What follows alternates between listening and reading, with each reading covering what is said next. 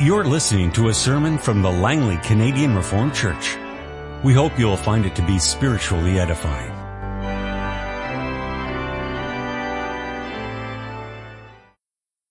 Our scripture reading comes from Romans 5. Therefore, since we have been justified through faith, we have peace with God through our Lord Jesus Christ, through whom we have gained access by faith into this grace in which we now stand. And we rejoice in the hope of the glory of God. Not only so, but we also rejoice in our sufferings because we know that suffering produces perseverance, perseverance character, and character hope. And hope does not disappoint us because God has poured out His love into our hearts by the Holy Spirit whom He has given us. You see, at just the right time, when we were still powerless, Christ died for the ungodly.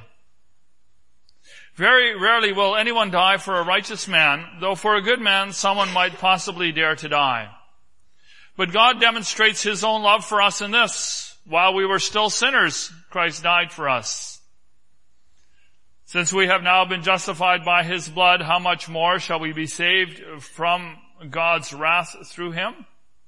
For if, when we were God's enemies, we were reconciled to Him through the death of His Son, how much more, having been reconciled, shall we be saved through His life?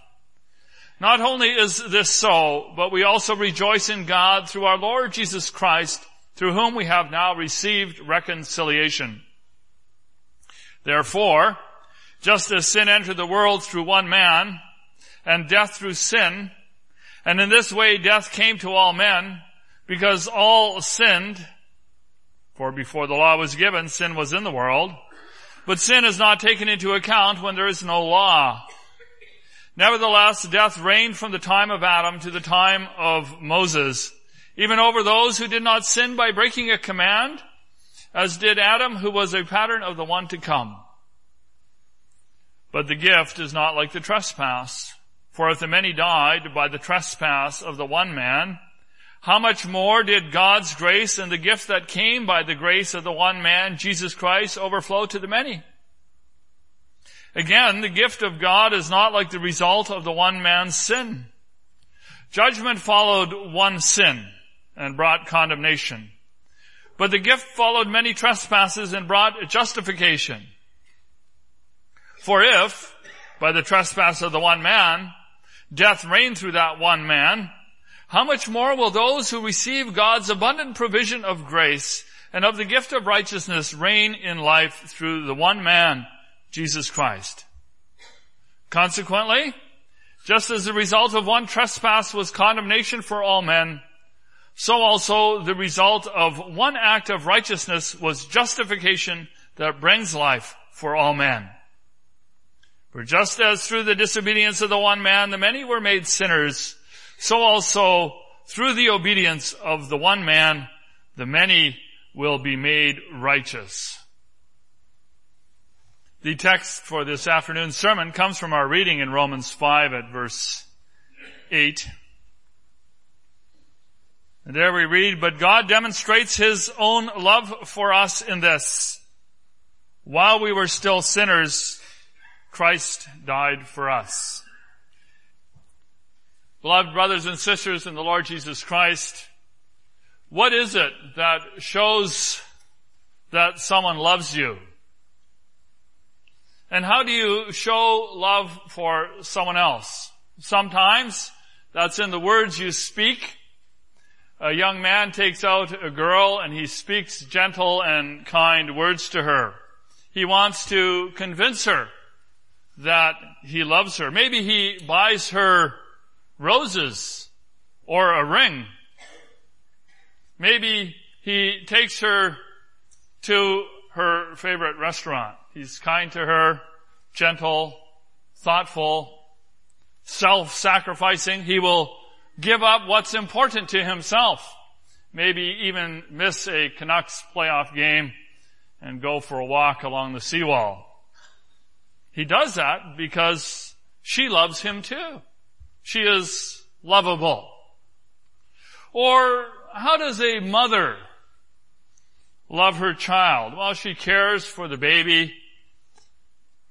She's gentle, feeds the child, clothes it, keeps the baby warm and safe. Uh, a, a mother will give up nearly everything to protect her child. She is self-sacrificing. I, I saw once that a mother was holding her child, a baby, all wrapped up, and mom misstepped at the top of the stairs and fell headlong down the stairs. But mother did not let go of the baby. She hung on to the child with both arms and protected the child all the way down the stairs. She was self-sacrificing. She loved that child and instinctively kept the little girl safe because that child needed her. And mother loved the child. The, the child was lovable. But God loved us when we were unlovable. God shows his love for us in this. While we were sinners, Christ died for us. This text is used in the doxology and retrospective of the Lord's Supper form, which we read this morning. God shows his love for us, his own love for us in this. Christ died for us while we were sinners. So I want to leave you today with two thoughts. Two things for you to remember. So hopefully you'll remember these two things. The first one is, there is nothing you can do to make God love you more.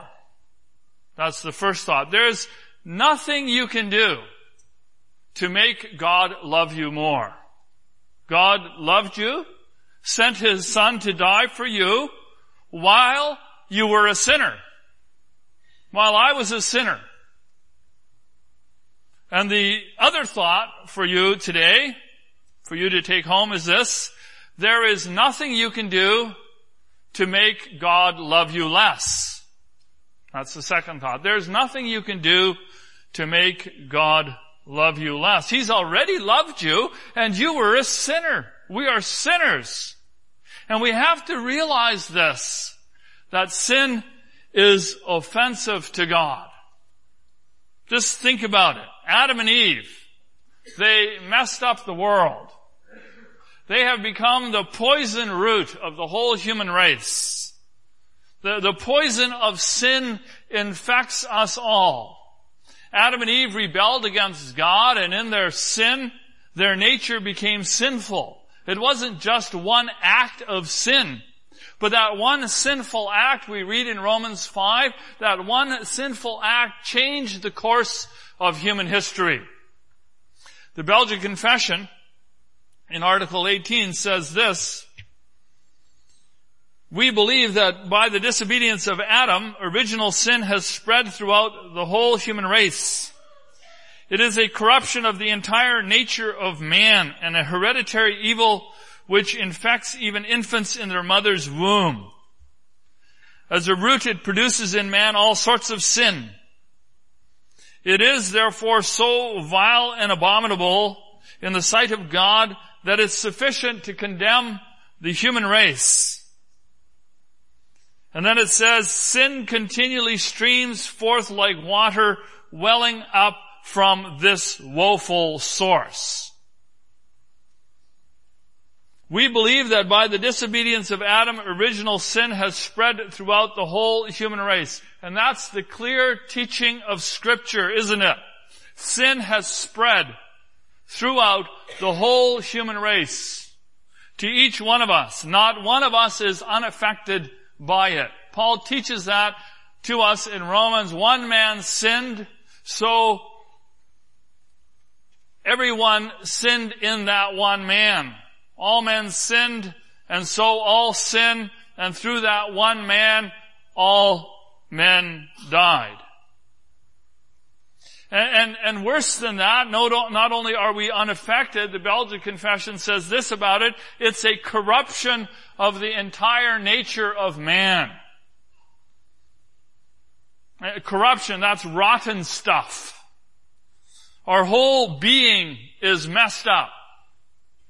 We're bent out of shape.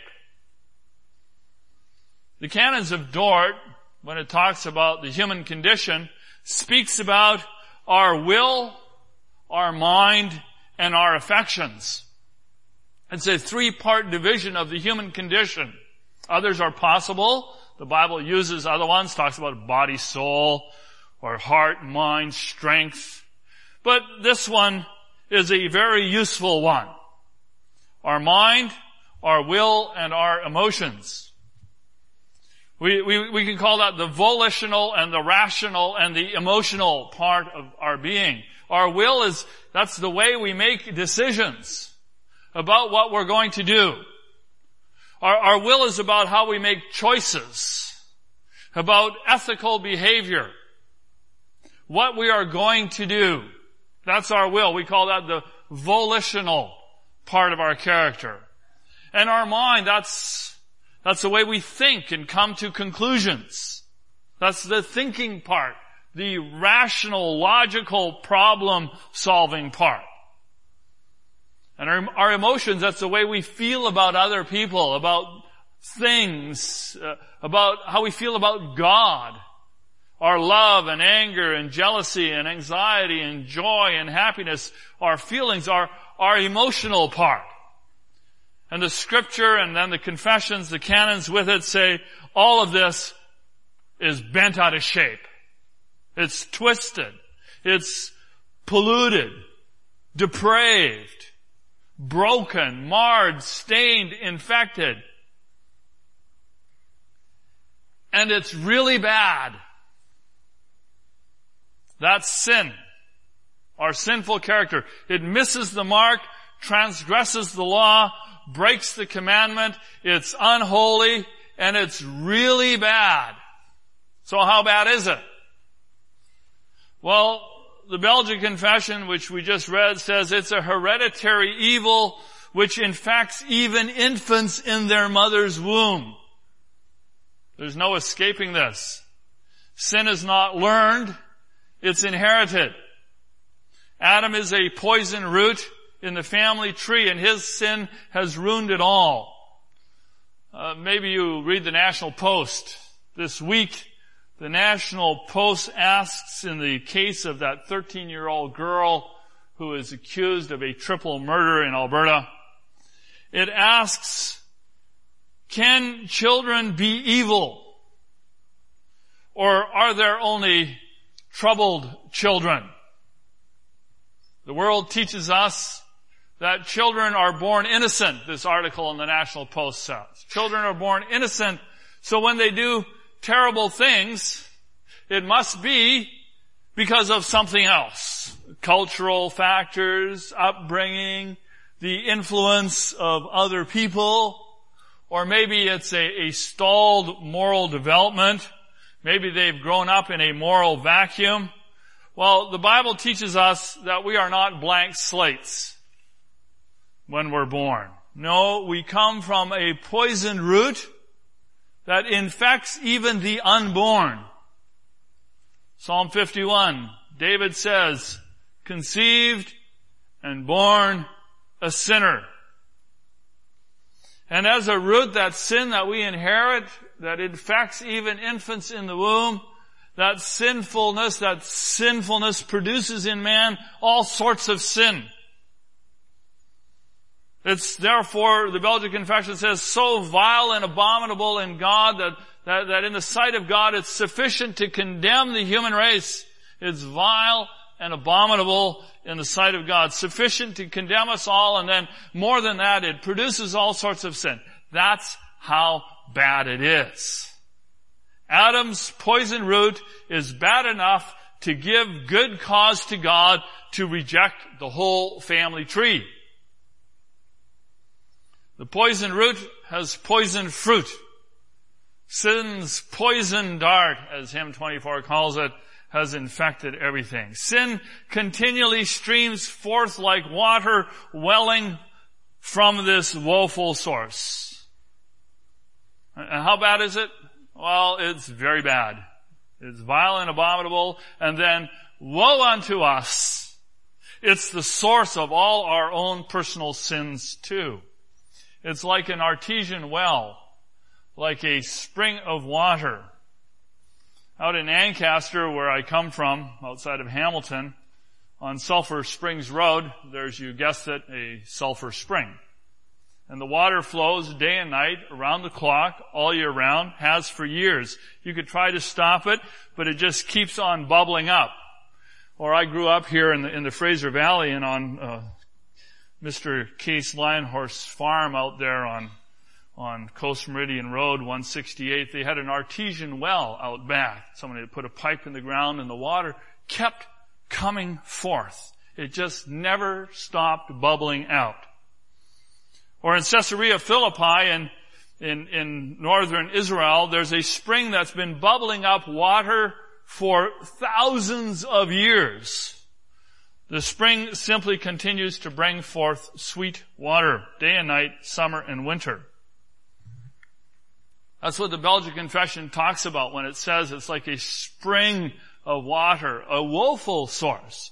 But, but here's a, a maybe a better example uh, on the island of Java right now, there's a crack in the earth and mud has been flowing out of it since last June for more than a year. And it just keeps on flowing. A mud volcano. And that mud has inundated villages and cities. Tens of thousands of people are homeless. A woeful source of destruction several meters thick and flowing down to the sea. And, and, scientists and engineers are trying to discover ways to plug this fissure, but it just keeps on flowing. It has a consistency of wet concrete, and so far there is no way to stop it. And sin is like that. Hot, stinking mud that flows and flows and flows and just buries our lives in the heavy clay mud of sin. The filth of sin a paralyzing hot mud of sin that just does not quit flowing. A woeful source. And yet, God loves you and me. And how does He show that? Well, Paul says, Christ died for you while you were a sinner. That's how he demonstrates how he loves you. Christ died for you while you and I were sinners. God didn't wait for you to fix yourself up, straighten yourself out, clean yourself off, and set your life in order. We're not like that girl that the young man loves. Not like the baby a mother's love, but we're sinners. Twisted broken sinners, bent out of shape, bringing forth sin constantly. Even our best works are defiled by sin. And yet, God loved you. Even while you were this miserable, rotten sinner, full of poison, subject to death, worthy of condemnation, a vile, corrupt sinner full of sin, and yet God loves you. And how much does He love you? How much? So much that He sent the Son of His own love to save you. You were liable to death, separated from God, but He sent His Son that you might live. He sent His Son whom He loves with perfect love to suffer for you and for me. The Father was in a perfect love relationship with the Son and the Holy Spirit. Uh, the internal communion of the Trinity is one of perfect love. But God also loved the world. And so He sent His only begotten Son into the world to save the world. The son of his own love Paul says in Colossians. And with Paul then we, we have to marvel and say, the Son of God loves me and gave his life for me. What a marvel. What a marvel. And so the question comes then, do you think there is something you could do to make God love you more than that?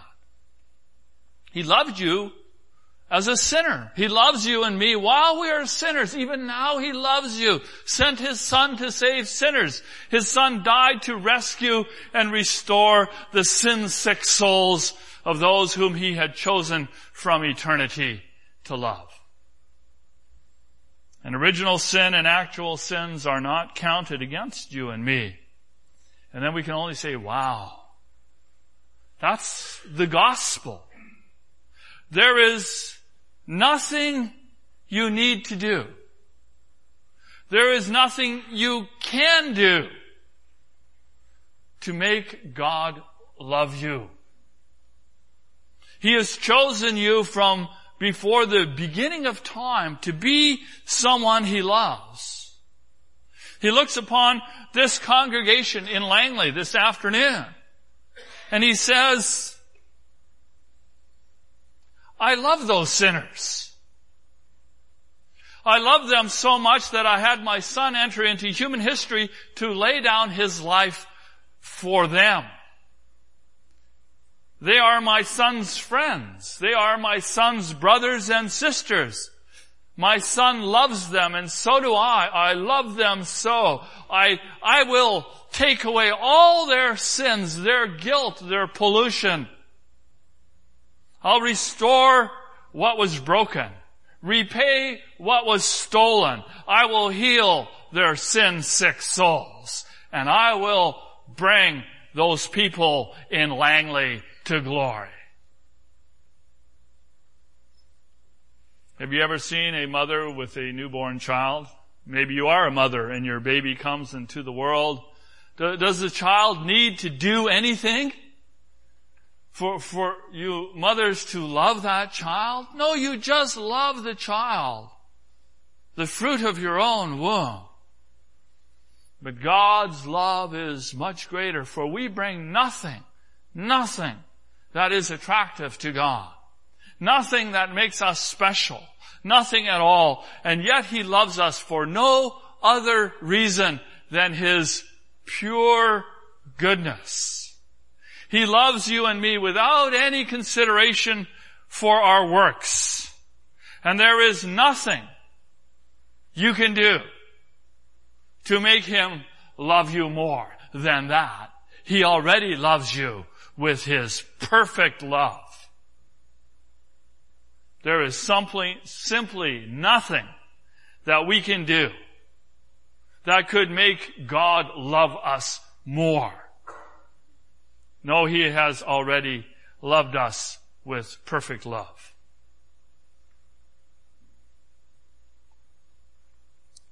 And amazingly, there's also nothing you can do to make God love you less.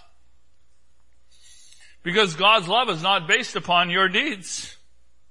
It's not as if because you're a sinner that God won't love you. God doesn't say, oh man, look at that. He sinned. Now I don't love him anymore. The Father and the Son don't confer together and say, oh, look at that miserable person. Now she's a sinner. Let's forget about her. She's a write-off. We, we loved her last week, and now look what she's gone and done. Let's withdraw our love from her. Oh, not at all. Oh, it's true.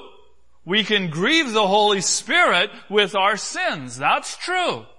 Just like a teenage boy can grieve his parents, disappoint them. Doesn't mean they don't love him. Not at all. They're, they're disappointed and grieved when a child becomes wayward because they do love the child. That's the point.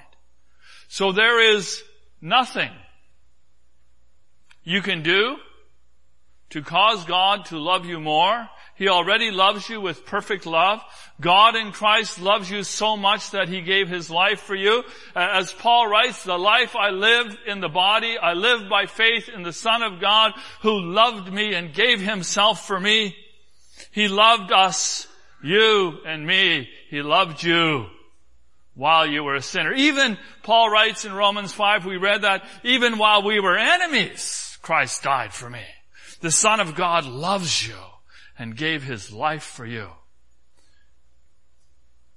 But there is also nothing you can do to make Him love you less. Jesus' love for you is not based upon what you do or say. It's based upon God's own desire to rescue you from sin and death and self-destruction. The fact that God has chosen you is pure grace, no merit. Is not based upon whether you keep the rules, obey the laws, or follow the traditions. Know this to be true. Know this to be true, brothers and sisters. You need not think you may not think, God cannot love me because of my past. God cannot love me because of what I've done. God cannot love me until I make it up to Him first. And you must not think, God loved me yesterday, but now He can't love me anymore because I've become such a bad sinner. Look at what I've gone and done. God certainly cannot love me anymore. No, not at all. For He loved you while you were a sinner. And He has granted you grace for forgiveness and the Holy Spirit for a new life. And He is moving us to glory. His love for you cannot be canceled by your sins. It is His grace for you that overrides your sins. His love for you that covers your sins. Jesus' life for yours, which cancels the punishment for sins. His Holy Spirit transforming you and me from degenerate to regenerate. From one totally lost to one who in this live, life begins to live not just according to some, but according to all the commandments. Imperfectly, but a beginning. So take this home with you today. You cannot make Jesus love you less, and you cannot make him love you more. That's simply the gospel of free grace. So give up sin. Repent so that you do not grieve the God who loves you. And not because you're afraid that he will love you less. Rather go and live a life that pleases him, but not so that he'll love you more, but because he already does. Amen. This has been a sermon from the Langley Canadian Reformed Church. For more information, please visit us on the web at www.langleycanrc.org.